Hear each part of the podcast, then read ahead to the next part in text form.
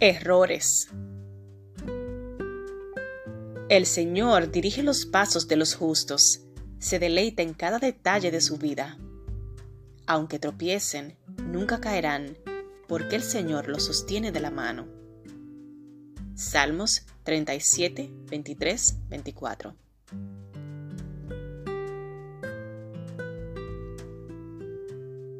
Tengo el don la increíble habilidad de perderme prácticamente en cualquier lado, aún con un mapa en mi mano.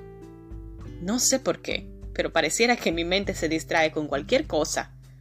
Una propaganda en una cartelera, las nubes en el cielo, o una persona que pasea con su perro.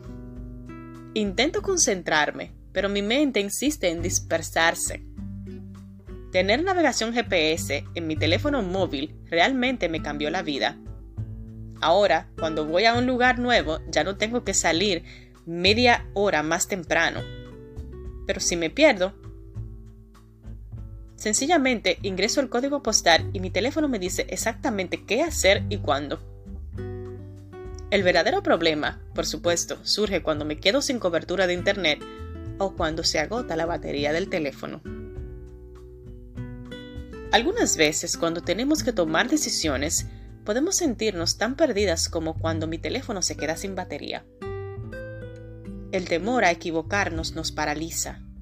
Nos quedamos congeladas en la encrucijada, mirando para un lado y para el otro, pero sin mover un solo músculo. Pensamos que no hacer nada es mejor que equivocarnos. No tomar una decisión, sin embargo, es una decisión. Es decidir permanecer en el mismo lugar reflexionando acerca de nuestro temor a equivocarnos, en El mejor sí, Lisa Terqueos escribe, Si tú deseas agradar a Dios con la decisión que tomas y luego descubres que fue equivocada, es un error, no el final. La soberanía de Dios trasciende nuestros errores. Nuestros errores e imperfecciones no anulan el plan de Dios. Las promesas de Dios no dependen de mi capacidad para elegir siempre bien, escribe Lisa, sino de su capacidad para usar todo para bien.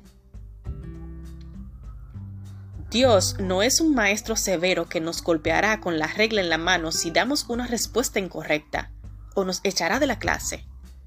Él quiere caminar con nosotras, quiere ayudarnos a enfrentar el miedo a equivocarnos quiere que confiemos en que si avanzamos a su lado con amor y fe, aun si cometemos errores, Él los redimirá.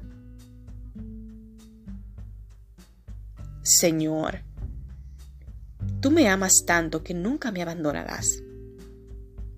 Te agradezco porque tu plan no depende de que siempre elija bien y que nunca me equivoque, sino de tu infinita bondad